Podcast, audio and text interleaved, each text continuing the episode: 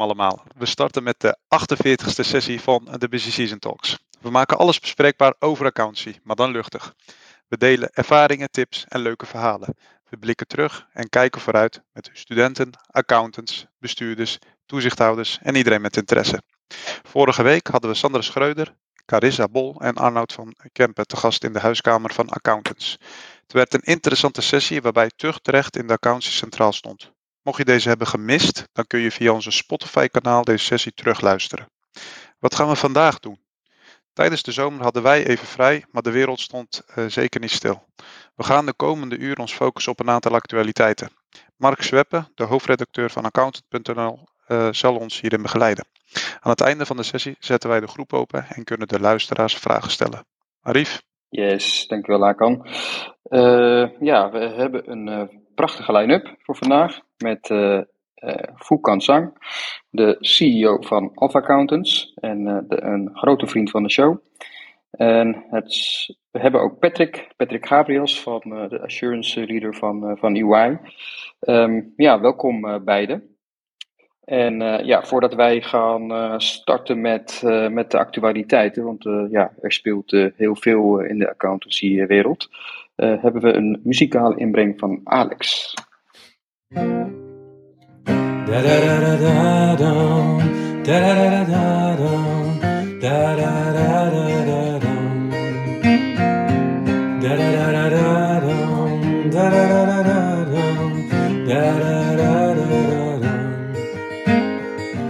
Grew in a small town, and when the rain would fall down, I just stare at my window, dreaming of what could be and if I end up happy, I would pray.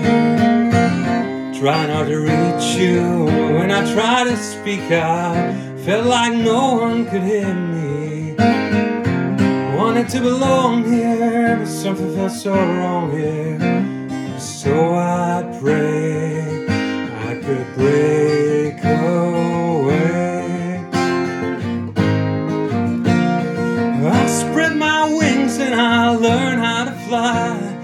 Do what it takes till I touch the sky. Make a wish, take a chance, make a change, break away. Out of the darkness and into the sun, but I won't forget all the ones that I love. I'll take a risk, take a chance, make a change break away. Da da da da da da da da. Wauw, Alex, hey, geweldig man. Zo, ik, uh, ik denk dat dit uh, wel de, uh, mijn favoriet wordt, Alex, kan ik vertellen. Waarom heb je hiervoor gekozen? Ja, Breakaway, hè? Ja, dit is een uh, thema vanavond over een, uh, een, uh, een splitsing. Ehm, dus ja, ik dacht, en, en Mitchell kwam met het goede idee om, om daarover te, te, te zingen. En ja, dus vandaar. Mooi, geweldig. Ehm, ja, en dan gaan we gelijk door met, met de actualiteiten. Misschien, Mark, is het goed om even te beginnen met welke dag het is, vandaag is, aangezien het op Spotify komt. Maar laten we beginnen met de actualiteiten.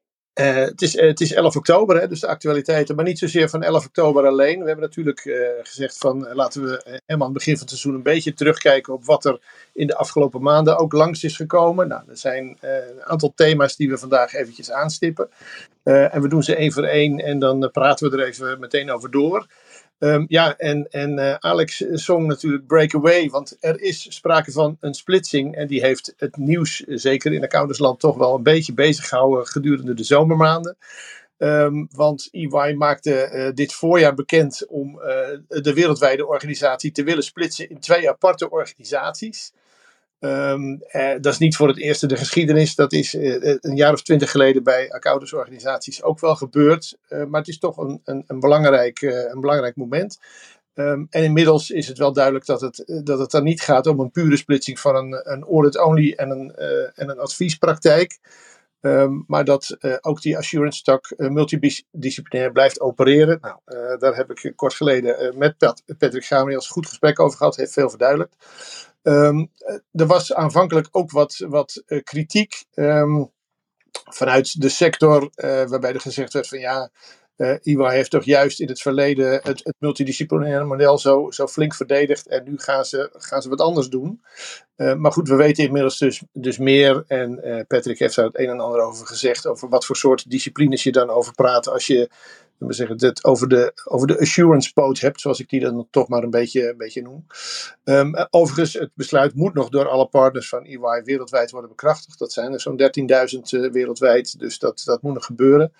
Ehm, maar ja, het is toch een, een hele belangrijke ontwikkeling. En uh, de motieven die, die EY heeft geschetst, uh, begin ik inmiddels goed te begrijpen. Dus ik ben vooral heel benieuwd van wat betekent dat nou straks eh, voor de andere grote spelers. Want daar zullen vergelijkbare omstandigheden wellicht spelen. Dus gaan die ook hun knopen tellen. Nou, ik denk dat dat wel een onderwerp is waar we, waar we ook nog niet meteen over klaar zijn in de sector.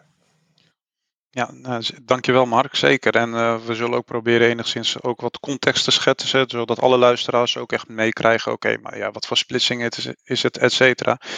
Ja, de afgelopen maanden was er, naar mijn mening, best wel veel uh, onduidelijkheid ook. Nou, wat voor splitsing is het nou? En de aftronk van vele mensen was zeker op basis van allerlei nieuws van leadership van EY, dat, dat het met name heel erg vanuit consulting en vanuit de waarde creëren van consulting uh, gedreven was. Ja, Patrick, hoe reflecteer jij hier uh, achteraf op terug? Patrick, je staat op mute. Yes, uh, begin als fout. maar nee, maar ik denk dat terecht is dat zeker in het begin dat communicatie wat beperkt was, eenzijdig. Maar dat kwam ook dat ja, er lekte op informatie naar buiten toe. En dan heb je toch ook te maken met 300.000 eh, mensen wereldwijd waar je het eerste het, het echt goed voor wil doen. Um, en zolang besluiten niet genomen uh, zijn, moet je ook heel voorzichtig zijn met wat je nou wel of niet naar buiten brengt. Hè? Want op een gegeven moment wordt het als je niet eigenlijk een self-fulfilling prophecy. Ja, dus, maar ik ben blij dat we nu uh, meer en meer duidelijkheid krijgen over wat er gebeurt. En dat ook meer naar buiten kunnen brengen. En ook, ook dan ja, onze argumenten en onze standpunten waarom we dit, waarom we dit doen. Maar dat zal zeker nog tijd nodig hebben voordat dat, ja, dat, dat uh, helemaal helder is en uh, bij iedereen uh, gaat landen. En Patrick, wat is de laatste versie, wat zeg maar uitgekristalliseerd is na de splitsing? Wat wordt EY? Wat voor organisatie zien we dan? Ja, EY, voor degenen die het misschien niet weten, maar de, ehm, ehm, de, de splitsing gaat dus zijn tussen de pure consulting stak met um, de grote transformaties die meerdere jaren duren, uh, managed service contracten waarbij functies van, van bedrijven echt overgenomen worden, uh, aangevuld met, met, met een heel stuk tekst met transactions. En aan de andere kant een, een club, en die blijft EY heten, die zich volledig richt op trust en de, de CFO-agenda. Dus eigenlijk weer veel dichterbij uh, wat een accountant doet. En, en ja, hoe, denk ik ook, uh, toen ik nog een jaartje of twintig geleden begon, hoe we toen georganiseerd waren. Toen hadden we ook uh, een, een, een, een, sterke groep vanuit, vanuit audit. En er begonnen zich andere zaken te ontwikkelen met, met betrekking tot due diligence werk, met betrekking tot advies op, in, in de finance function, met tax. Dus we gaan daar naar terug. Dus wat zit er daar concreet in EY? Dat zijn auditors. Nou, dat is uh, ongeveer tussen de 6 en 70 procent. Um, een, een aardig stuk, uh, stuk tax. Um, en dan advisory. En in advisory moet je denken aan sustainability, aan technology risk, aan transactions en finance. Oké.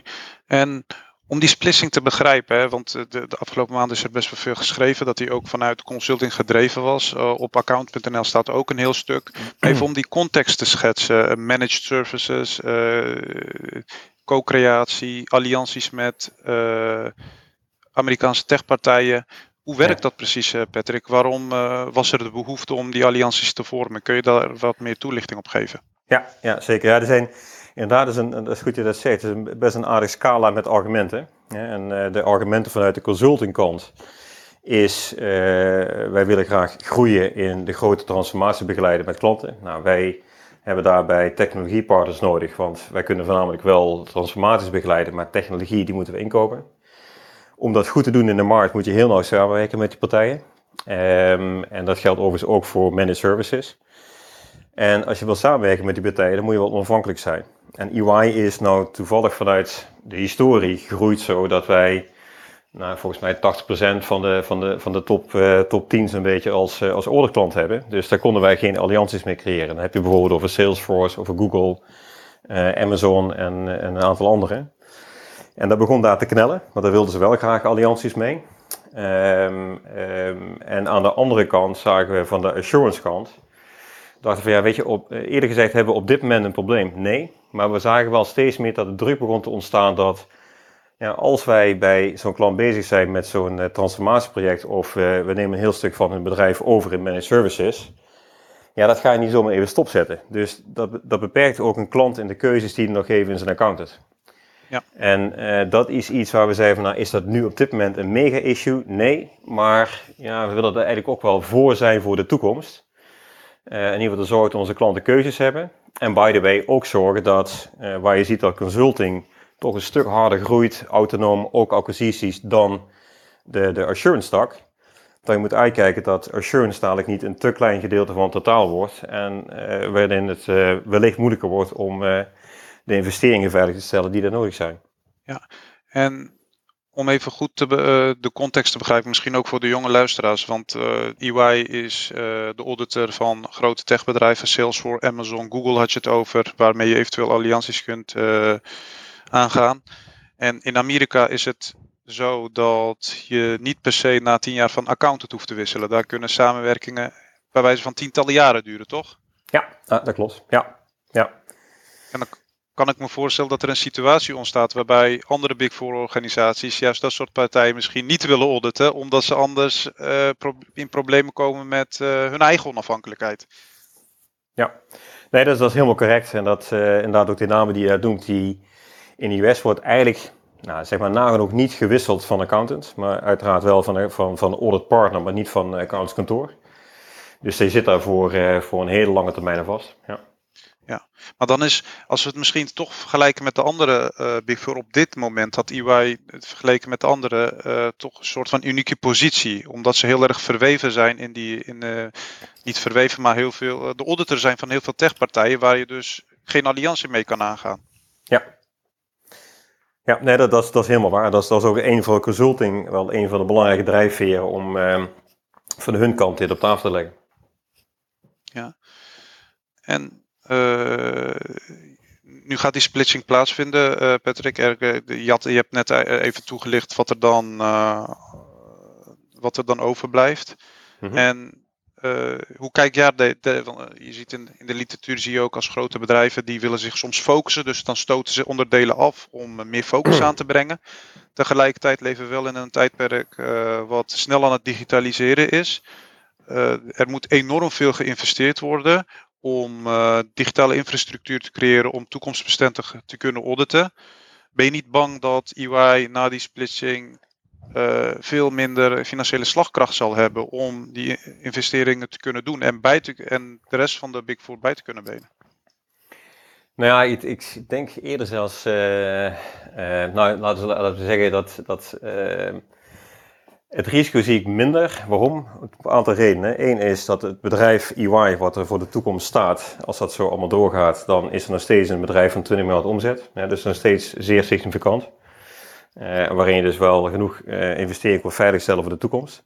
Andere kant is het ook zo, en dat is een overweging die bij ons meespeelt. En ik zeg daar ook meteen zo voorzichtig bij, dat hoeft voor anderen niet zo te zijn, maar dat is in ieder geval de afweging die wij maken. Is als je nou in een business zit waar je ziet dat consulting heel hard groeit en goede resultaten laat zien. Aan de andere kant heb je een orderpraktijk die minder hard groeit. Ja, waar gaan die investeringen dan in de toekomst naartoe? Uh, heb je dan ook als, als orderpraktijk, blijf je dan de power houden om ook die investeringen op te eisen voor je eigen firm? Of gaat het dan toch naar misschien eh, op dat moment meer winstgevende onderdelen? Dus voor ons was het ook wel belangrijk dat wij zeiden van ja, audit uh, moet altijd een belangrijke prioriteit zijn binnen een bedrijf. Dat je in ieder geval ook kunt zorgen dat die investeringen ook gaan gebeuren en niet dat er andere besluitingen vallen. Daarmee zeggen dat nou uiteraard niet, hè, voordat we daar een verkeerde idee over krijgen, dat, dat, dat het nu meteen een issue is op dit moment en dat dat, dat anderen daar wellicht anders over denken. Maar dat was wel voor ons een, een, belangrijk element om mee te nemen. Laten we zorgen dat audit en onze publieke taak altijd een van de belangrijke prioriteiten van ons bedrijf blijft. Dus na de splitsing ontstaat een organisatie waarbij het gros eigenlijk uh, auditors zijn. Waardoor ook leadership waarschijnlijk gros auditors zijn en dus de focus op de juiste plek zit. Ja, en ik denk, weet je, wij beginnen daar weer met uh, iets 60, 70% auditors en 30, 40% uh, advisory. Uh, en dat mag voor mij prima weer uitgroeien naar uh, verhoudingen die meer 50-50 liggen of zelfs 40-60. Maar dan heb je nog steeds dat audit gewoon een belangrijk, belangrijke rol speelt. En het is wel goed we zeggen, die, die, we hebben het over, over audit, maar laten we ook zeker zeggen dat die uh, adviesorganen die er zijn, die vinden we wel echt cruciaal. Hè? Dus we hebben echt gekeken wat hebben wij minimaal nodig om een goede audit te kunnen doen. En dan factor X daar overheen om te zorgen dat die specialisten ook allemaal zelf serieus in de markt actief kunnen zijn. Want dat is de beste manier voor experts om steeds beter te worden. Om zelf rechtstreeks in de markt met concurrentie met anderen verder te groeien. Dus we beginnen met een nieuwe basis. En die advieskant die, die gaat zeker weer doorgroeien. Ja. En waar, waar hoop jij, laten we zeggen, mocht die splitsing allemaal plaatsvinden, het gaat allemaal goed, waar hoop jij het meest op, zeg maar over vijf jaar? Wat, wat heeft EY, de nieuwe EY dan bereikt of wat heb je gerealiseerd? Ja, ik hoop, ik gelukkig zeg je vijf jaar, hè, dus we hebben nog even tijd. Uh, maar waar ik echt voor hoop en waar ik ook wel echt voor, voor wil gaan, is dat die focus op die CFO-agenda en trust, dat er naartoe gaat leiden dat we echt een versnelling krijgen in innovatie en audit maar ook in aanpalende dienstverlening die daar dichtbij zit. Denk bijvoorbeeld ook aan andere soortige uh, assurance diensten met assurance op algoritmes. Als je denkt over ESG, uh, noem maar op. Dat we door een, een, grotere focus op dat gebied, dat we daardoor ook uh, een versnelling krijgen. Ja.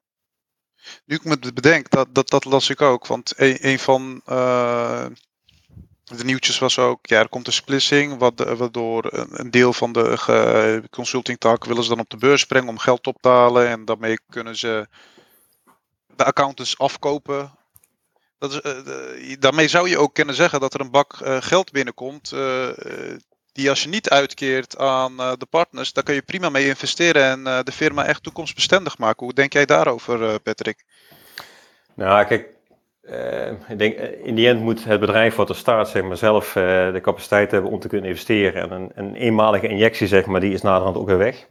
Mm -hmm. dus um, ik denk dat, dat EY, zoals het in de toekomst staat, en zoals het ook nu staat, gewoon zelf meer dan genoeg capaciteit heeft om zelf die investeringen in te kunnen zetten. Ja. Nou, nou, dankjewel. Ja, Foek, wil jij nog even reageren op de splitsing? Ja, ik denk dat Patrick het goed beschreven heeft. We spreken altijd over audit only, maar volgens mij krijgen we een nieuwe term erbij. En dat is mainly audit. Ik denk dat, hè, dat, dat, uh, dat uh, eh, EY een soort mainly, mainly audit. Hè, dus het is niet alleen audit, maar de aanpalende praktijken daar ook bij die, hè, die je nodig hebt om een goede, denk ik, assurance praktijk te voeren. Um, en ik denk, ik denk wel een beetje dat dit toch wel, hoewel uh, de andere kantoren nog toch beweren dat het niet is, maar dat dit misschien toch wel een tendens gaat worden hè, of een paradigma shift. Uh, we zien in het MKB natuurlijk ook wel een aantal audit-only kantoren ontstaan in de afgelopen jaren. Die groeien erg hard. Mm -hmm. dus ik denk, ik denk wel, en hè, we komen zo meteen nog op wat andere ontwikkelingen. En het is ook wel leuk om die dadelijk aan elkaar te verbinden. Uh, maar ja, ik, ik, zie het wel als een trend. En uh, je, kan, je, kan altijd kritiek hebben op een bedrijf wat een, een stevige keuze durft te maken. Aan de andere kant is het ook wel stoer natuurlijk. En uh, Patrick en ik hadden het net even over onze zomer op Harvard. Uh, Patrick weet wel de Customer Alignment Colleges daar nog misschien te herinneren. Waarin ook natuurlijk wel wordt gezegd hè, van op een gegeven moment moet je als bedrijf ook wel focussen op een bepaalde klantengroep die goed bij je past.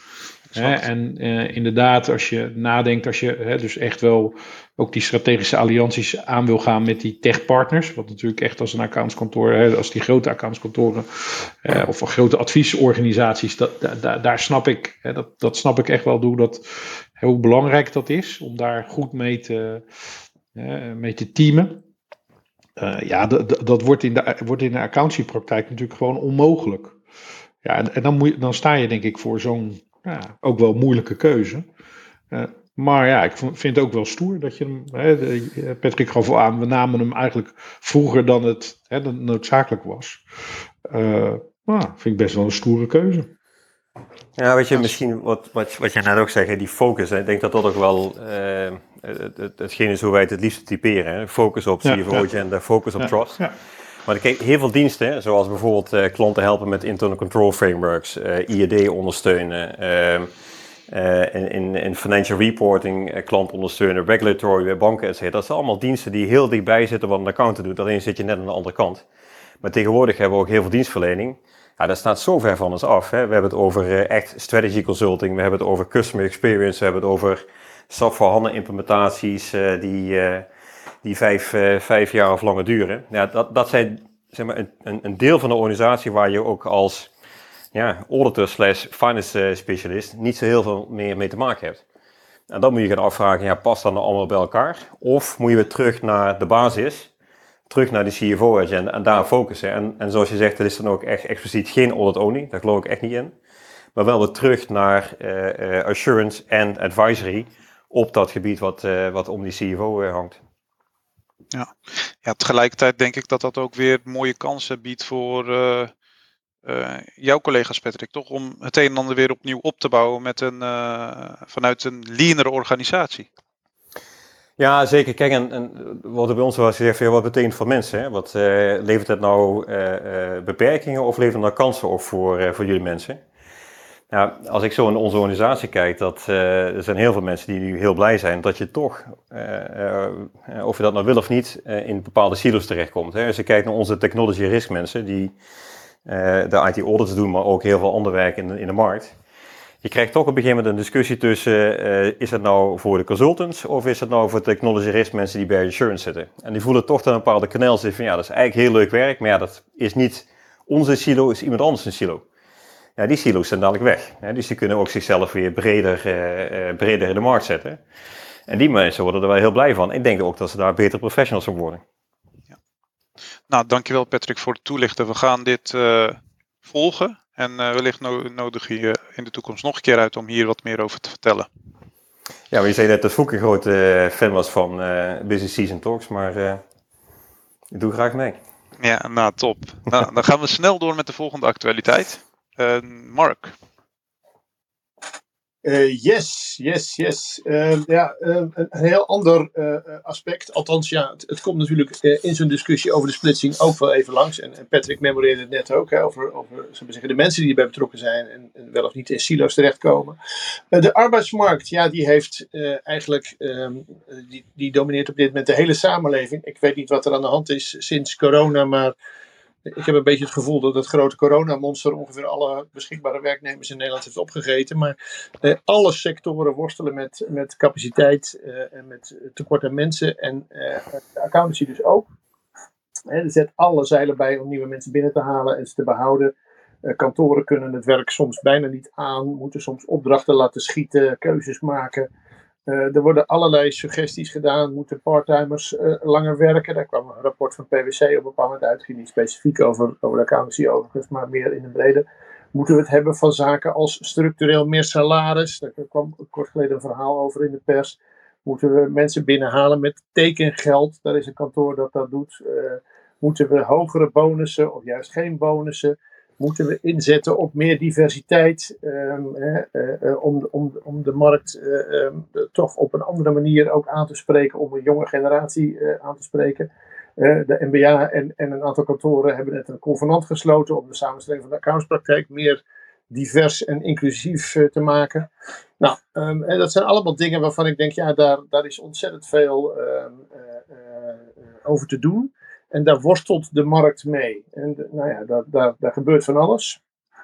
Um, en ik wil ook wel memoreren dat um, uh, het dus zeker niet alleen een Nederlands issue is. Want ik had net een bericht afgelopen week vanuit de VS waar het aantal accountancy-studenten drastisch daalt sinds, sinds een paar jaar. waar de grote accountskantoren echt bezorgd zijn over de, over de maatschappelijke rol van de accountant. En kan die nog wel vervuld worden? De toezichthouder, de PCAOB, de Peekaboo zoals sommigen dat noemen, die, die spreekt ook over een crisis en die pleit voor hogere startsalarissen in de sector. Nou, dat zijn allemaal dingen die dus ook daar echt een issue zijn. Maar die hele arbeidsmarkt is, is wel echt een, nou ja, een, een, een molensteen, heb ik het gevoel. Dus dat, dat, is echt een thema dat, dat deze zomer ook veel terugkwam. En dat blijft terugkomen, denk ik. Ja, dankjewel Mark. Ja, om met jou te beginnen, Foek. Uh, ja, ik maak mij een beetje zorgen. Mm -hmm. En uh, nou, een bekende ontwikkeling in de accountie is dat als je op een gegeven moment manager wordt, dat, dat, dan, dan ja, kun je de firma verlaten. Heb je de studie gevolgd en dan wil je wat anders. En dat, en dat is prima. En ik denk dat we daar ook een beetje op zijn ingespeeld. Maar nu zie je ook dat seniors weggaan. Hè? Dus trainees, seniors. Ze maken een studie niet af. En ja, vaak zijn de reden van, hey, um, ja, we komen moeilijk rond in de huidige huizenmarkt. En, de inflatie, de energiekosten die torenhoog is. Um, ja, en, en dan wordt er gezegd van, ja, je moet het niet voor het geld doen. Maar ja, aan de andere kant, ja, je moet ook rond kunnen komen. En leuke dingen blijven doen. En aan je toekomst kunnen werken, zoals een huis kunnen kopen en kunnen beleggen. En Mark schetst net ook de ontwikkeling in de VS hè, over de daling van de nieuwe AMOS van accountstudenten. En nou, ik denk dat dat ook uh, bij in, Nederland het geval is. Ja, klopt. Dus uh, ja, om mee te beginnen voeg ik gelijk drie vragen in één. Oh. Zijn, mijn, zijn mijn zorgen terecht? Hoe kijk jij er tegenaan? En wat, wat kunnen we hier aan doen? Dus uh, ja, kijk, je, je, je, zorgen zijn terecht. En, en hè, Mark maakte een verwijzing, het lijkt wel of na corona Hè, dat ineens in ons gezicht ontploft. Ik, ik moet wel eerlijk zijn, ik, ik weet niet meer wanneer het was, maar eh, een groot aantal jaar geleden was Han Mesters van ABN AMRO, de sector-econoom die veel naar onze branche kijkt, die waarschuwde hier al voor. Zeg maar nog net voor de vorige crisis. En toen in de vorige crisis, de bankencrisis, zagen we het weer ietsje afnemen. En daarna is het doorgesluimerd. Um, en je kon het voorspellen eigenlijk, als je keek naar de demografie van Nederland. Dus, uh, en op een of andere manier heeft corona uh, daar iets geks in gedaan. Hè, waardoor dat ineens nou ja, tot een soort explosie kwam. Ik hoorde laatst ook een hele andere, interessante ontwikkeling. Dat je aan de ene kant ziet dat nou ja, de, de vraag naar laagbetaalde arbeid eigenlijk afneemt. Maar door de hele technologieontwikkeling, uh, webshops, uh, et cetera, dat daardoor, daarvoor heel veel meer nou ja, uh, witte borden nodig zijn. Hè, technologische mensen. dus dat zou ook nog wel een effect kunnen hebben. Maar ja, de arbeidsmarkt is een probleem en blijft de komende, nou ja, kijk naar de demografie. Hè. Nederland blijft vergrijzen en ontgroenen, om het zo maar te zeggen. Dit zal een probleem blijven. Dus uh, uh, ja, we moeten op zoek naar wat anders. Inderdaad, en wat, wat, wat is dat anders dan? Hè? Het is een probleem en ja, ik uh, heb veel gesprekken met die, uh, met die trainees en seniors mm -hmm. en die maken zich gewoon echt zorgen. Die denken van, hé, hey, ja, ik vind het vak gewoon ja, te leuk, zeg maar, mm -hmm. om het te verlaten. Maar ja, op een gegeven moment, ja, ik moet ook gewoon. Nou ja, de, de, nou ja kijk even, dat zei ik ook recentelijk bij ons intern. Hè. Als, je, als je nu terugkwam van vakantie en je kreeg de mail van het energiebedrijf. Hè, en de, de, die, hebben velen van ons gehad en dan schrik je je dood. Uh, soms uh, je, je prijs gaat met 500, 600 euro omhoog. Nou ja, wat kan je eraan doen? Nou, je kan je Netflix opzeggen, maar dat is ook zo saai. het makkelijkste wat je op dit ogenblik kan doen is gewoon solliciteren. Want er is zo'n grote vraag naar mensen dat hè, de, de, de, de, grootste inkomensstijging krijg je nu door gewoon van baan te wisselen. Uh, en dan ja, gaan mensen op zoek naar iets anders. Hè, en dat heeft denk ik ook in corona meegespeeld. Uh, we hebben met z'n allen geconstateerd dat assurance uh, dienstverlening doen van achter je bureau thuis, dat, dat, dat dat nog niet echt is, zeg maar.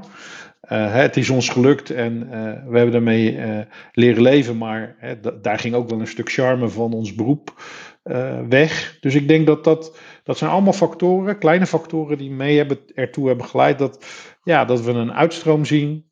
tegelijkertijd, en daar, daar kampen we natuurlijk al wat langer mee, ja, ook die, het beroep is minder aantrekkelijk. Um, op een of andere manier voor jonge mensen. En dus we zien ook de studenten, en dat zien we echt drastisch dalen. Ik, ik zag laatst wat statistieken. Uh, en uh, nou ja, ik, ik, op een gegeven moment kreeg ik een soort stand door uh, dat er 1200 studenten zich hadden ingeschreven. Ik geloof dat het op de HBO's was.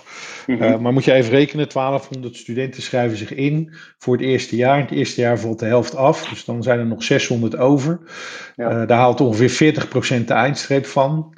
dus dan hebben we dadelijk 240 nieuwe accountants en daar willen 10.000 accountskantoren iets mee. Ja, ja, Dat, dat gaat hem niet worden natuurlijk. Ja, in principe, daar, daar zou je wat aan kunnen doen. Hè? Misschien eh, de drempel verlagen of uh, uh, ja, daar zou, je, daar zou je wat aan kunnen doen. Maar al het eerste, zeg maar, hè? dus dat, dat, dat seniors en juniors ook weggaan, die zeggen van baan wisselen. Maar is dat, is, dat, is, is dat nou de enige uh, enige oplossing. Zij, kunnen we niet nee, natuurlijk. Dan... Ik zou ze veel liever. Kijk, ik vind het. Ik, laat ik, zeggen, ik loop natuurlijk ook al heel erg lang rond in dit beroep. Met een kleine uitstap naar buiten. Maar ik ben gewoon weer teruggekomen. En dat mogen mensen van mij ook altijd doen. Dan kan je eens kijken of het aan de andere kant echt zo leuk is. Uh, en tegelijkertijd. Uh, ja, het is voor ons wel belang dat, die, dat er ook een groep blijft, natuurlijk. Mm-hmm. En, en daar speelt denk ik iets anders. We moeten denk ik goed in ons beroep kijken waar gaan die mensen naartoe en wat maakt die andere bedrijven dan zo aantrekkelijk. Uh, en moeten we onszelf niet aantrekkelijker maken. Ja. Uh, er, is, er is deze week, uh, die is net uitgekomen, het boek van Jos Bershin. Dat is een bekende Amerikaanse consultant op het gebied van HRM. En die heeft een boek geschreven dat heet Irresistible. En die zegt eigenlijk, je, je, uh, je, je, bedrijf moet in, in deze markt, hè, want er is ook een verschuiving. Hè, we gingen van een werkgevers naar een werknemersmarkt. Je moet gewoon woest aantrekkelijk, weet je, fout Nederlands woord in de huidige context, maar je moet gewoon als, als bedrijf op dit ogenblik woest aantrekkelijk zijn en ook als sector. Ja, dus daar moeten we echt over nadenken. Wat is nou de reden dat die mensen vertrekken? Is dat geld? Nou, daar kan je iets aan doen, maar hè, we kunnen ook niet. Uh, uh, nou ja, alleen maar loonsverhoging blijven geven, want dan prijs je jezelf misschien op een gegeven moment ook uit de markt.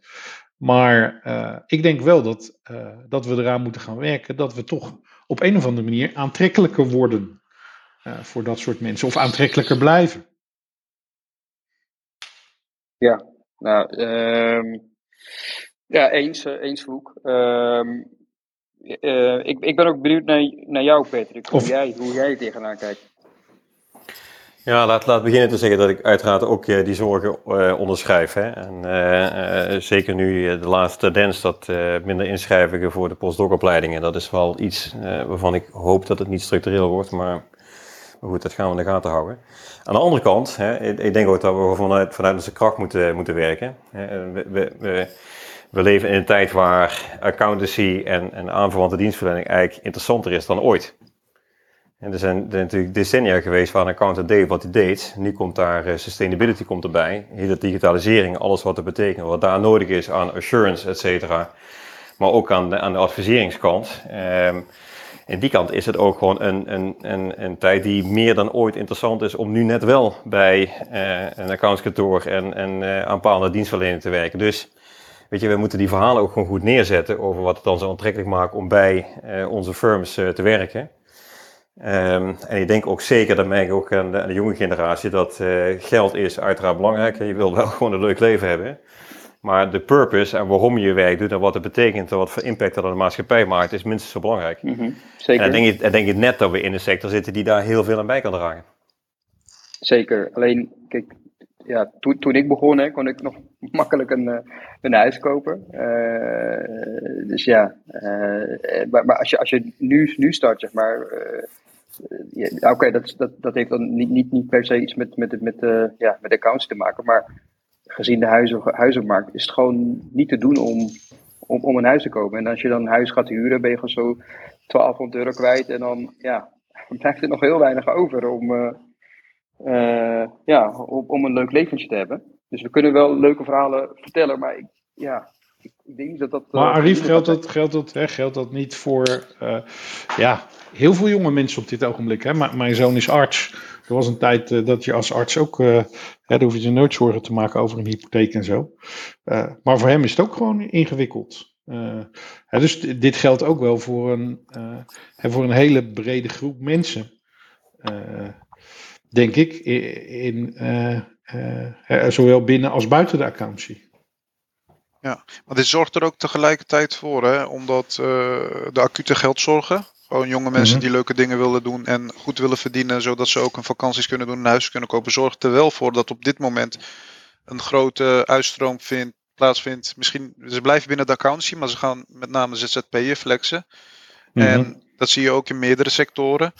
En je ziet daardoor dat eh, heel veel ehm mede-accountants op korte termijn eh net ook meer willen overhouden, maar waardoor hun ontwikkeling wel in het geding komt. Hoe, hoe kijken jullie daarnaar?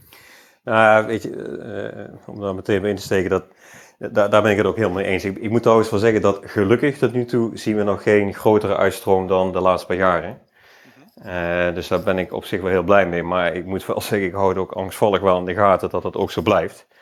En dat is precies wat je zegt, hè? dat eh, moeten we ook als, eh, als, als firms heel voorzichtig zijn met collega's die eh, eh, als ZZP'er gaan opereren en zich dan eh, weer aanbieden aan, aan hetzelfde loket.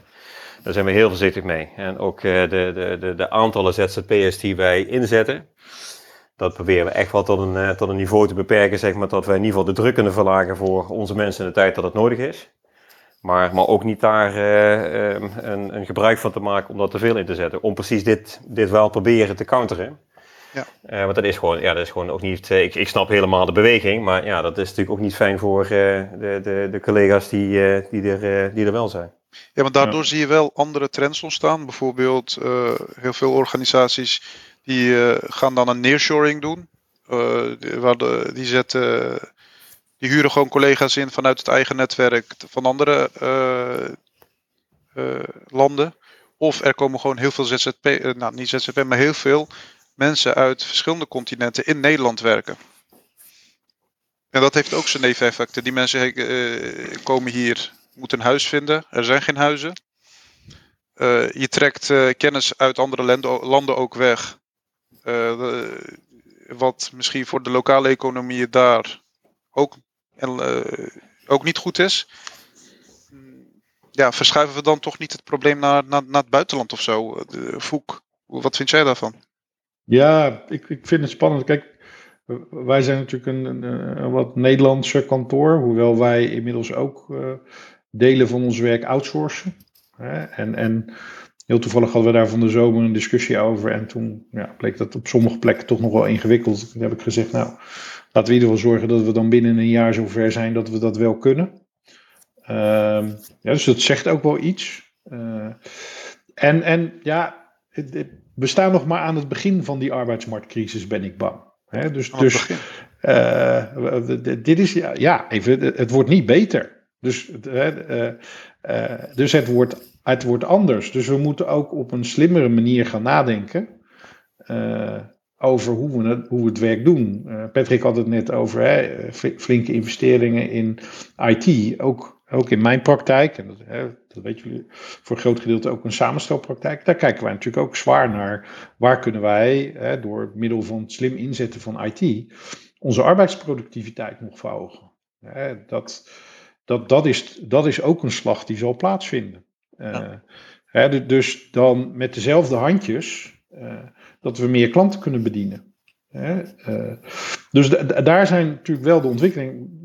We hadden het ook even snel over die tekenbonus. Nou, dat is dan zo'n, nou, ik noem dat altijd even zo'n momentum aan de wall dat er nou ja, weer een bepaalde grens in die arbeidsmarkt overschreden wordt. Eh, maar het wordt, het wordt nog erger. Eh, hè, dus, is geen vrolijke boodschap, maar het wordt gewoon nog erger. Eh, en het is, het is dus aan bedrijven, ik, ik heb dezelfde zorg als Patrick, hoe hou ik de huidige mensen die bij me werken, hou ik die goed binnen, hou ik die tevreden, hou ik die eh, hè, eh, aan ons gebonden.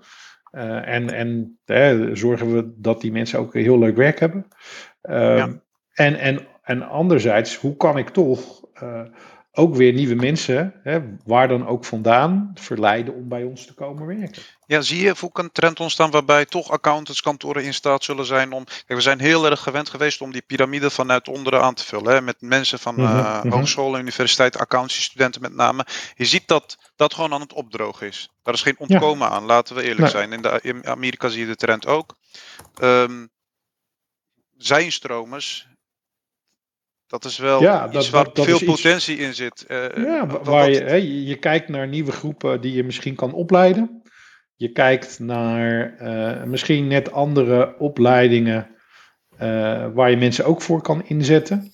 Die, de, dus je, ja, je kijkt heel erg breed. Ik, ik vind zelf, zelf ook een mooi initiatief van, eh, van de MBA, dat ze zelfs tegenwoordig op middelbare scholen, dat deden we vroeger af en toe, maar daar hebben we nu een heel mooi programma voor staan. Ehm, en ik was vorig jaar jurylid en ik vind het hartstikke grappig als ik dan HAVO-leerlingen en VWO-leerlingen hè, accountskantoor zie spelen en dat, en dat ook nog best wel heel goed doen. Dat was voor mij ook wel, was, was wel een hele leuke openbaring, zou je kunnen zeggen. Eh, maar ook daarin moeten we investeren om het beroep aantrekkelijker te maken. Om juist die, nou ja, ook daar te zorgen dat die instroom er wel nou ja, toch, toch blijft. En, en dus het is, eh, het is nou ja, je zou kunnen zeggen, het is op heel veel fronten eh, heel hard werken om die mensen aan je te binden. En we zijn nu eenmaal een, een, een, industrie hè, die van eh, uren leeft. En ik, ik, nou, de, de, de andere uitdaging is, hè, kunnen we ons zodanig transformeren dat die uren eh, ja, minder belangrijk worden. En dan kijken we toch naar artificial intelligence, kijken we toch naar hè, eh, andere IT-systemen die ons werk kunnen ondersteunen. Patrick, heb jij nog een. dit is ook een topic wat jij heel erg belangrijk vindt. Ja, nee, abs- absoluut, absoluut. Kijk, weet je, ik denk we moeten gewoon eh, met z'n allen wat creatiever worden. Hè. Dat, de tijd dat we eh, voldoende aanwijs hadden uit de vijver in Nederland, die, eh, dat, dat, dat is voorbij. Dus we moeten creatiever worden. Dit is ook, ook logisch gevolg van demografische ontwikkelingen. We krijgen nu eenmaal een grote vergrijzing en, de, en de, de, de spoeling met jong talent is gewoon dunner. En er is geen silver bullet. Hè. We zullen aan alle fronten moeten werken. Wat, wat ik wel leuk vind, ook wel lichtpuntjes vind. Als ik kijk hoe wij vroeger eh, onze collega's in India inzetten, was dat echt alleen maar voor het low qualified work. Hè? Dus eh, zeg maar de samples eh, testen, et cetera. En nou, die, die, die collega's beginnen zich ook te ontwikkelen. En sterker nog, die zeggen, jongens luister, ik zit hier nou vijf jaar dezelfde cash aan te sluiten. Ik wil me wel ontwikkelen, dus je moet ook hier een piramide gaan bouwen. Dus waar we eerst dan dachten van ja, wacht, het, het, het werk naar Indië brengen haalt een hele hap uit onze onderste laag weg. We gaan onze piramide verstoren zie je nu een ontwikkeling dat ook daar eh, eh, eh, piramides ontstaan. Daar zijn we zwaar aan het inzetten om daar ook de kwaliteit dan nog hoger voor te krijgen.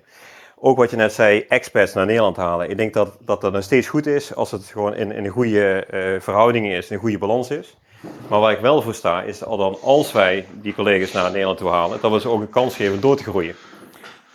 Als je nu ziet, de RA-opleidingen zijn voornamelijk in Nederlands, dus moeilijk te volgen voor, eh, voor eh, die generatie, of die groep mensen. En dan eh, lopen ze op een een keer tegen een glazen plafond aan. Dus moeten we ze niet helpen om dan wel ook gewoon Nederlands RA te kunnen, kunnen worden, door te groeien, zich verder kunnen ontwikkelen en dus dat dat glazen plafond weggaat. En dan denk ik dat op dat moment ze ook weer redelijk waardevol zijn voor het thuisfront waar ze vandaan komen. Dus weet je, ik zie nog wel, wel behoorlijk wat, eh, wat, wat mogelijkheden, maar we moeten wel echt creatief gaan worden met elkaar. Ja, ja thanks eh, Patrick. Ehm, ja, voordat we denk ik de groep gaan opengooien, heb ik nog één vraag aan jou, Foek, eh, met een ja, Ja? of een nee. Denk jij dat over tien jaar, wanneer ik eindelijk een keer een jaarrekening mag aftekenen, een team eh, tot mijn beschikking heb? Omdat jij Ja, zegt dat het probleem steeds erger dat, wordt. dat, dat, dat team heb je. Alleen eh, dat team is wel een stuk digitaler geworden. En internationaler. Oké, top. Thanks, eh eh, Foek. Ehm Hakan, ik denk dat we de groep opengooien. Ik zie al twee vragen in de chat. Eh, ik ga daar als eerste mee starten. De eerste vraag is van. Ehm, heeft de vergroting van de regulering en verscherping van de toezicht op het accountsberoep ook een rol gespeeld bij het groter wordend tekort aan accountants? Ja, Foek, eh, wil jij beginnen? Ja, ja kijk, eh, er is natuurlijk ook een. En de afgelopen jaren een groep accountants eh, heeft teleurgesteld het beroep verlaten. Omdat, eh, nou ja, die konden niet omgaan met die regeldruk. En in sommige gevallen moeten we daar blij om zijn. Want dat was gewoon de nieuwe realiteit waar we mee te maken hebben. En in een aantal gevallen was het ook wel dat mensen echt gedesillusioneerd waren. Ik, ik heb verhalen gehoord van hele teams die, als, je, als je een AFM-controle had gehad, dat het hele team zo'n beetje vertrokken was. Kijk, dat heeft, dat, dat heeft het beroep natuurlijk ook geen goed gedaan. En enerzijds zeg ik altijd, hè, dus ik zit daar een beetje in het midden van. Enerzijds was het nodig, omdat er misschien hier en daar ook wel mensen waren die in die nieuwe realiteit niet konden werken. Of daar, zich daar niet zo lang bij voelen. En dat, dat is een goed recht. Uh, anderzijds ja, heeft het hier en daar ook pijn gedaan. Ik, ik, ik heb ook op een gegeven moment afscheid moeten nemen van een, een, een echt een, een senior accountant bij ons. Slimme man, goede man. Uh, maar hij zei gewoon, ja, ik vind dit niet meer leuk. En ja. Uh, ja, dat is zonde. Weet je, als je dat soort mensen moet laten gaan, uh, die had je graag nog bij je team gehouden. En tegelijkertijd, ik, ik heb ook afscheid genomen van mensen die, die, die ik het niet uitgelegd kreeg. En ja, dat, dat, is, dan, dat is dan ook zeer spijtig. Dus die kwaliteitsslag, enerzijds was die goed. Anderzijds heeft hij hier en daar ook gewoon pijn gedaan. Daar kunnen we ook eerlijk over zijn. Uh, dat heeft ja. ons op sommige fronten ook niet goed gedaan. Ja, zie, zie jij diezelfde ontwikkeling ook, Patrick? Um... De kwaliteitsslag dus uh, ervoor heeft gezorgd dat er veel accountants ja, zijn gestopt. Nou ja, ik, ik, denk, ik denk best wel dat de, de, de compliance druk, zeg maar, niet bij iedereen goed valt. En laten we eerlijk zijn, ik denk dat wij daar zelf ook met z'n allen wel denken van, ja, moeten we dat niet ook gewoon eens een keer op een slimme manier doen. Hè? Dus als ik, als ik naar onze eigen organisatie kijk, zie ik inderdaad wel dat we vooral de afgelopen jaar opgeschaald hebben in um, ja, extra maatregelen om kwaliteit aan een hoger niveau te krijgen. Maar nu, nu is echt wel de tijd aangebroken te kijken, kunnen we dat ook niet weer op een slimmere manier doen. Ja, dus dat, dat herken ik zeker. In, ja. in de tussentijd, Mark, uh, je had heel wat nieuwtjes voor, uh, voorbereid. Misschien zo die ene van met private equity, uh, zou je die kunnen inleiden? Dan kun je ook ja, ga ik al vergeten vragen, niet in de chat trouwens. Ja, maar dat, dat, dat gaan we in de tussentijd ook doen. Uh, ja, tuurlijk kan het. Hoewel dit, ik vind het een hele boeiende discussie. En ik vind het toch ook wel uh, um, uh, mooi en, en, en eerlijk dat mensen ook zo open praten over van ja, ik, ik wil ook een huis kunnen kopen en zo. Dan begin je ook bepaalde ontwikkelingen die, die bij anderen gesignaleerd worden, die begin je te zien. Wat ik ook interessant vond trouwens, is dat um, er komen heel verschillende onderzoeken over uh, waar kiezen jonge mensen nou voor. Is het dan heel vaak uh, maatschappelijke betrokkenheid van de organisatie of is het onderaan de streep toch ook gewoon platte arbeidsvoorwaarden. Daar krijg je heel verschillende onderzoeken uit. Dus het is echt een, fantastisch thema om veel over door te praten, zeg maar. Private equity, ja, dat, dat was een, een, wat kleiner itempje wat ik toch ook memorabel vond afgelopen zomer. Nog niet zo lang geleden trouwens.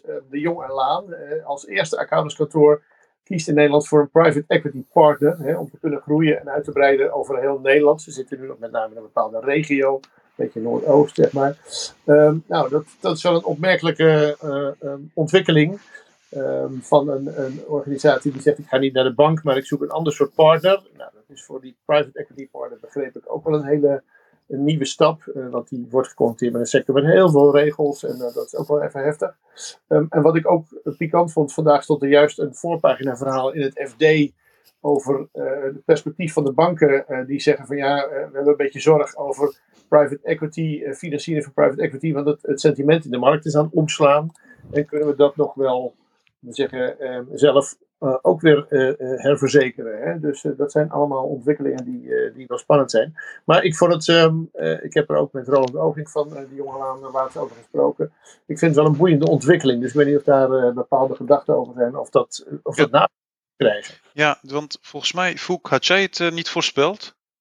Ja. Dit, ja, zou je dat, ja, en uh, waarom had je het voorspeld? Ja, wat, wat, wat was de gedachte? Nou, dat was dat zelfs voor Harvard. Dus, kijk, uh... ik, ik, ik ben niet de meeste voorspeller hoor, daar zijn andere mensen veel beter in. Uh, maar dit is wel een tendentie die je internationaal al zag. We hebben het in, in Engeland gezien, we hebben het in Scandinavië gezien, we hebben het in Amerika gezien. Um, ja, dus het, het, het, was de, het, het, was niet de vraag of het ging gebeuren, het was de vraag wanneer het ging gebeuren. In België was Waterland ook al actief. Daar hebben ze al twee kantoren volgens mij overgenomen. En Waterland is de, de private equity partij die uh, uh, hè, dus nu in, in, in, de, in de jonge laan gestapt is. Ik begreep toen ik laatst ook wat andere bestuurders van andere accountskantoren sprak, dat nou ja, iedereen heeft wel een keer Waterland uh, zeg maar op visite gehad voor een kopje koffie. Um, dus, het, dus het was wel te verwachten dat dit ging gebeuren. Um, en ja, dat, dat, dat geeft. Uh, Wat belooft zo'n partij, Foek? Zeg maar op het moment dat Waarom zou je als accountsorganisatie met private equity in zee gaan? Ik denk dat heel veel mensen dat gewoon niet begrijpen. En Ja, nou ja, Mark gaf net aan, het gaat niet meer naar de bank. Nou, nou denken de banken inmiddels ook anders over het financieren van accountskantoren. Dat was vroeger ook anders, zeg maar. Dus da- da- daar, daar heeft het mee te maken. Ehm, en ja, zo- zo'n partij komt gewoon langs en biedt geld in, in ruil voor rendement. Eh, dat is wat ze aanbieden. En over het algemeen kijken zij wel naar sectoren waarvan ze denken hè, dat het rendement nog verbeterd kan worden. Uh, en een mooie uitspraak daarover is natuurlijk hè, van uh, hè, als, als private equity in je geïnteresseerd is, is dat niet, een, is dat niet echt een compliment aan het zittende management. Uh, die zie je over het algemeen ook wel, als het niet rendeert, snel verdwijnen. En private equity neemt ook heel vaak als het, als, als, nou, kennis mee en, en expertise en, en goede mensen. Ja, dus je, zou, je denkt, uh, de, het biedt voordelen voor een kleinere kantoor die snel opschaal ook geld nodig heeft, uh, maar ook ja. De, het bijbehorende etwer, uh, nou ja, en, van, en van ook wel het vraagstuk hè, van, een, van, een, uh, van het risico dat de partners willen lopen. Kijk, als je, als je zegt, ik wil echt nu een slag gaan maken, hè, en dat, dat proef ik een beetje uit het verhaal van, van de jonge Laan ook.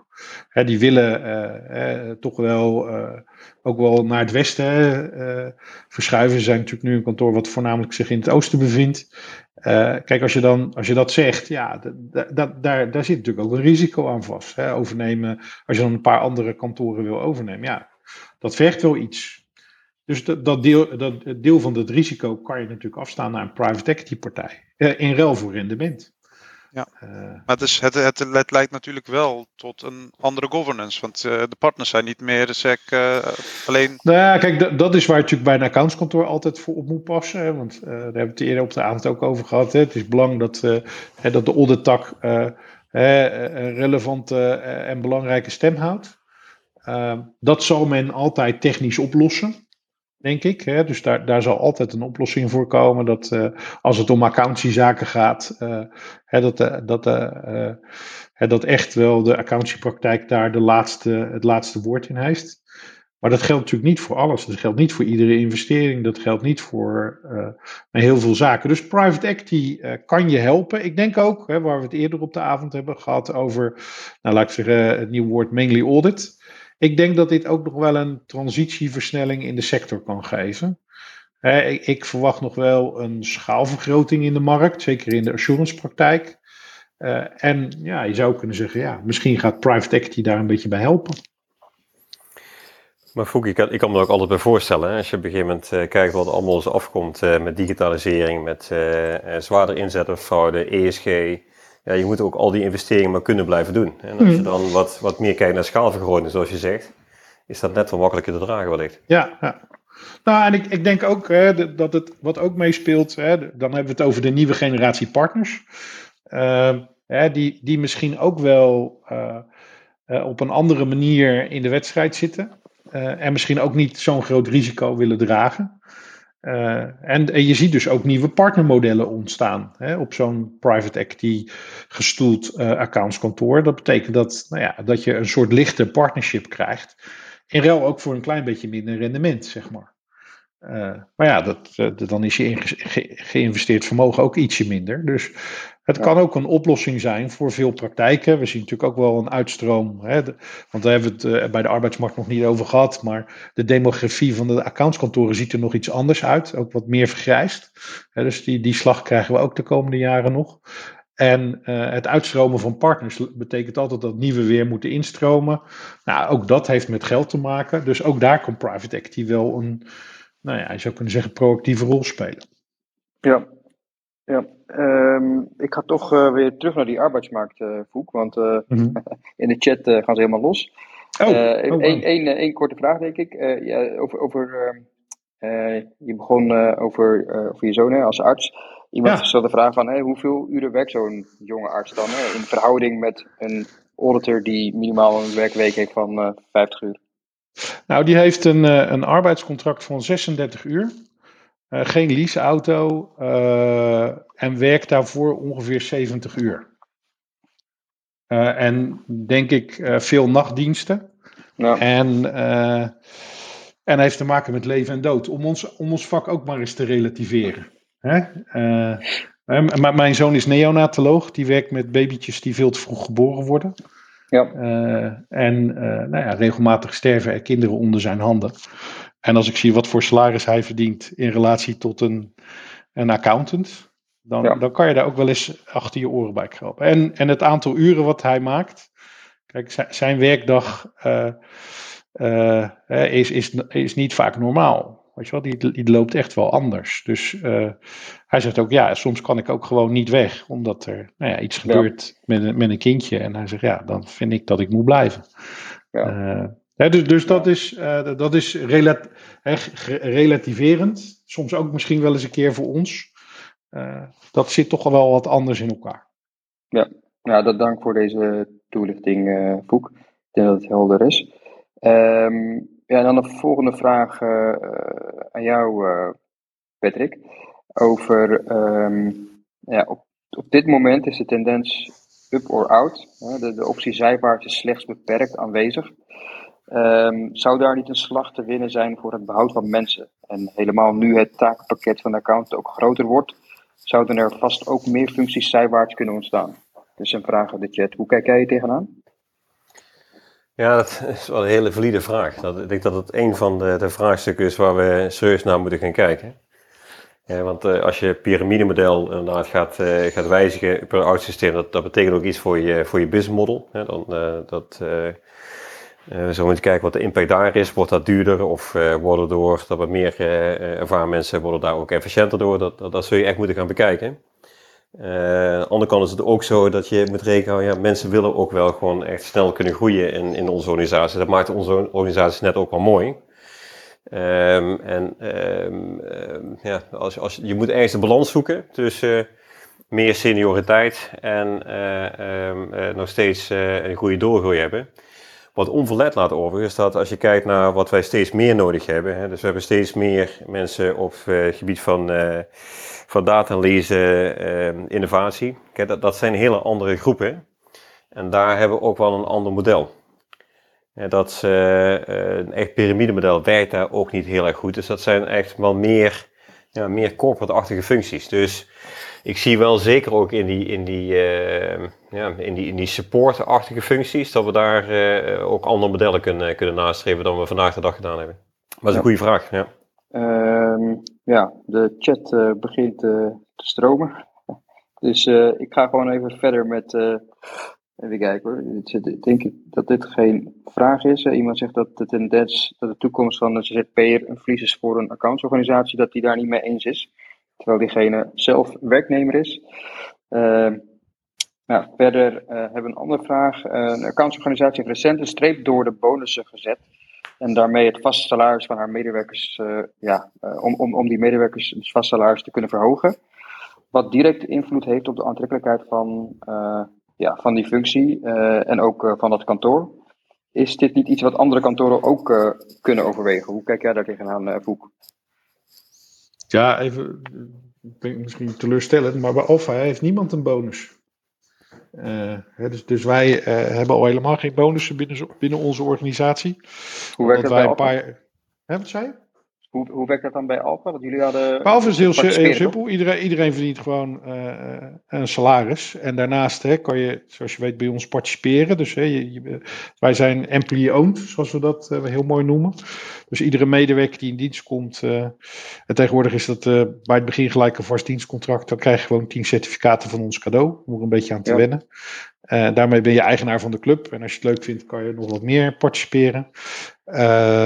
ja, dus zo werkt dat bij ons. Uh, ja. en, en wij hebben, uh, dat is ooit gebeurd, uh, ergens midden in de discussie hè, van de 54 maatregelen, waar dat natuurlijk ook was. En toen hadden we een aardige discussie met directies en met, nou ja, met de Raad van Commissarissen. En op een gegeven moment hebben we toen gezegd, nou ja, weet je, we kunnen, kunnen heel lang over discussiëren, maar zullen wij gewoon een non-business... bij ons werk je gemotiveerd aan iets. En uh, kijk, en we zullen, uh, we zullen heus wel eens een keer als iemand echt een hele bijzondere prestatie heeft geleverd, dat belonen op een, hè, op een, op, een manier die voor die persoon ook heel erg aantrekkelijk is. Tegelijkertijd, wij hebben geen reguliere bonus eh, met allerlei dingen. Ik heb zelf overigens bij een bedrijf gewerkt in het verleden waar dat heel erg was. Daar was altijd discussie en ontevredenheid over. Dus, dus, ja, bij ons is dat heel simpel. Ik, krijg ook geen bonus. Ik, ik werk, en ik ga er ook niet harder van werken. Dat was mijn verhaal toen ook naar mijn commissarissen. Ja, weet je wel, ik, ik moet intrinsiek gemotiveerd zijn om alfa naar voren te brengen. Niet, niet omdat ik denk aan het eind van het jaar komt er, komt er geld binnen. Dat, dat ja. Ik, ja. Maar zo zit ik in elkaar, zeg maar. Dat, uh, dat is iedereen anders.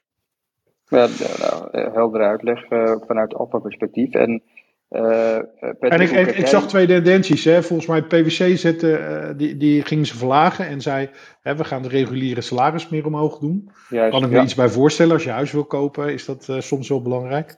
En volgens mij een ander accountscontract, maar ik weet niet meer welke, zag ik in het nieuws, die hadden de bonusje juist verhoogd. Dus ja, dit, dit is, we, we, dat zullen we de komende tijd zien allerlei kantoren gaan, uh, zijn aan het experimenteren wat werkt in deze arbeidsmarkt en niet. En daar zijn we zoekende, ja. denk ik, met elkaar. Ja. Ja.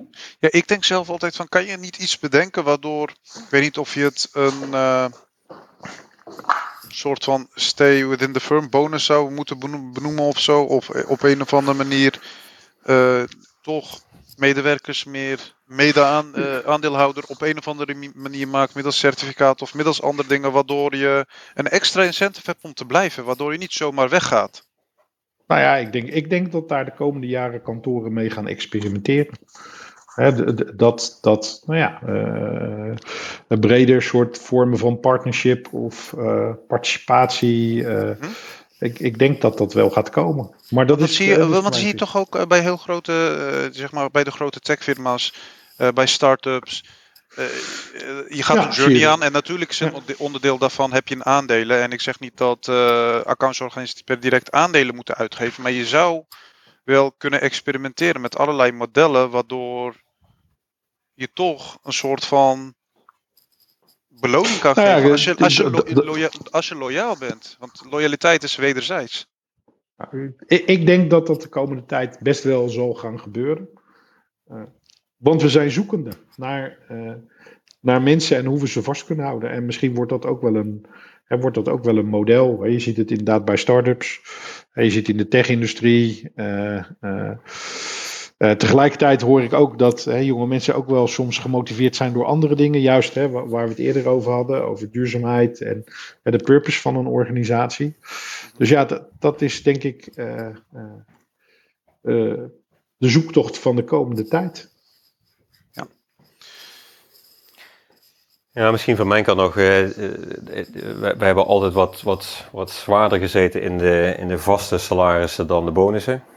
Um, en nu op dit moment zijn we er ook blij mee dat we dat uh, gedaan hebben. Want uh, wat jullie eerder aangeven, de vraag van de markt is nu wel van joh, laat alsjeblieft het salaris wat hoger zijn. Want dan kan ik mee naar de bank, dan kan ik een hypotheek ophalen. Dus wat wij doen is het salaris uh, zeg maar al als dominant beschouwen. En de bonus echt mee laten ademen met de winstgevendheid van het bedrijf zelf. Hè. Dat iedereen daar ook in meeademt, daar hebben we ook een formule voor. En dat, uh, wat je ook zegt, Foek, hè, als, als, als je eigenlijk discretionair bonussen gaat uitdelen, dan zit er altijd bias, subjectiviteit in. Dus die, die proberen er zoveel mogelijk uit te halen door een bonus eigenlijk veel meer soort winstdeling te maken. Ja. Um, uh, maar wat je net zei van die startups, is heel interessant. Hè? Die startups namen, die, die hebben nu een groot probleem. Want die hebben vaak een heel laag salaris en een heel grote pot met aandelen.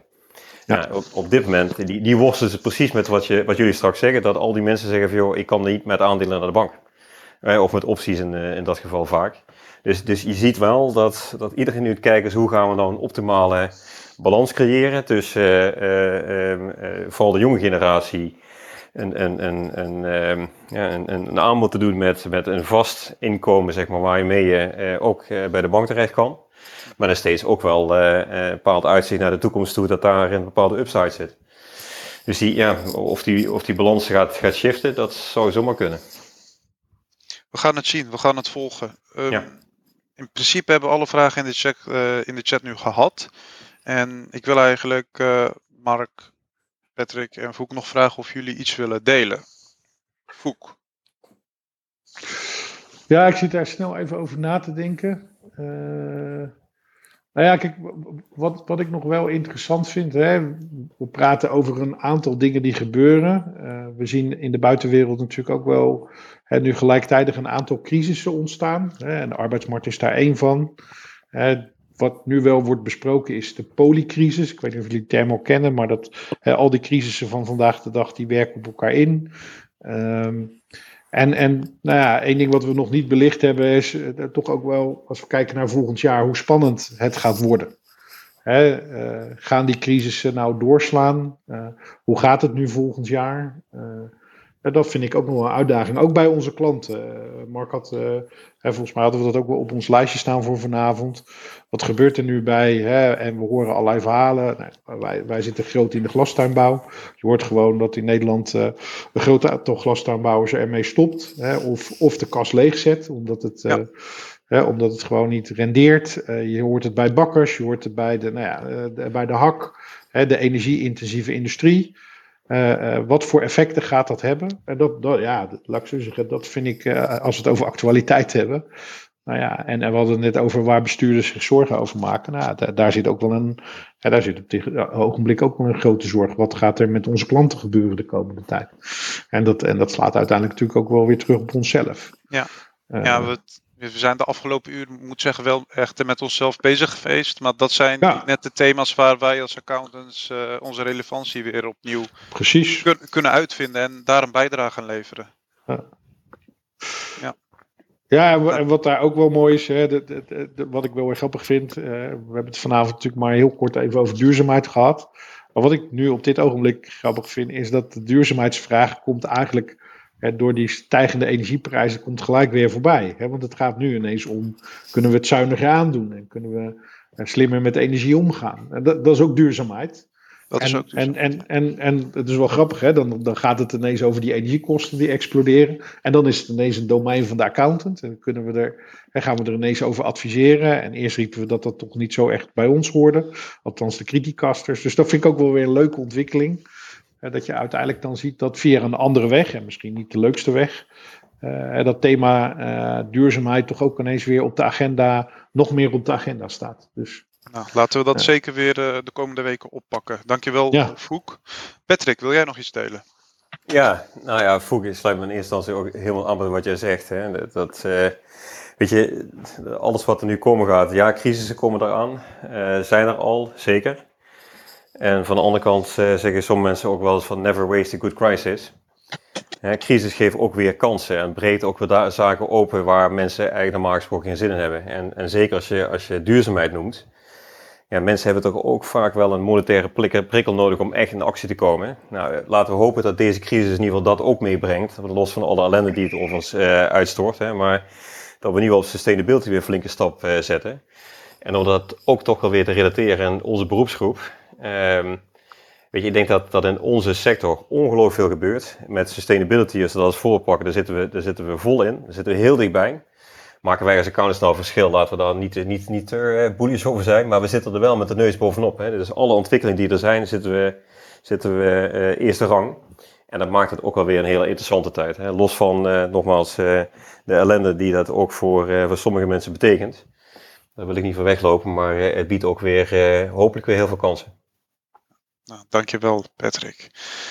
Ma Mark, wil jij nog iets delen? Ik, Um, ik moet zeggen, ik, ik kan me heel erg uh, vinden in het betoog van uh, zowel Foek als, als Patrick. Ik denk dat heel goed om zeggen dat accountants zitten overal met de neus bovenop.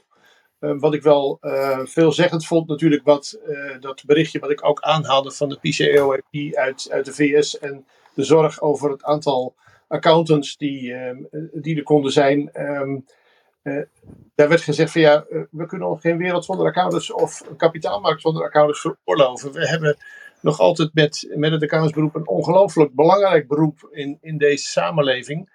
Um, een enorm belangrijke maatschappelijke rol. En zonder accountants uh, nou ja, staan er een heleboel radertjes ineens stil. En dat mogen we toch met onszelf, bij onszelf wel bedenken. En, en, en ook trots zijn op een, op een heel relevant en prachtig beroep wat, eh, wat wordt uitgeoefend. En daar zitten ongetwijfeld heel veel haken en ogen aan. En er staat druk op de arbeidsmarkt. En er is zorg over de salarissen. En ik begrijp heel veel geluiden die vandaag komen over jonge mensen die ook naar de bank moeten om, om hun toekomst en een hypotheek te kunnen organiseren.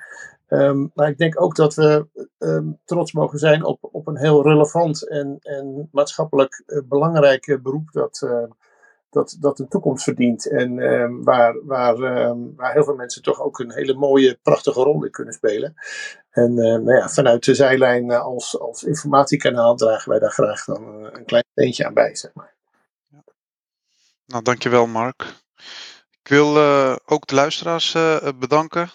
We nemen de sessie op en delen we ook op Spotify. Maar toch is het enorm fijn om hier samen met ruim 60 man op een dinsdagavond uh, ouderwets weer te praten over accountancy. Ik wil alle gasten bedanken en daarmee wil ik ook vanavond afsluiten. Dus heel erg bedankt en volgende week dinsdagavond zijn we er weer.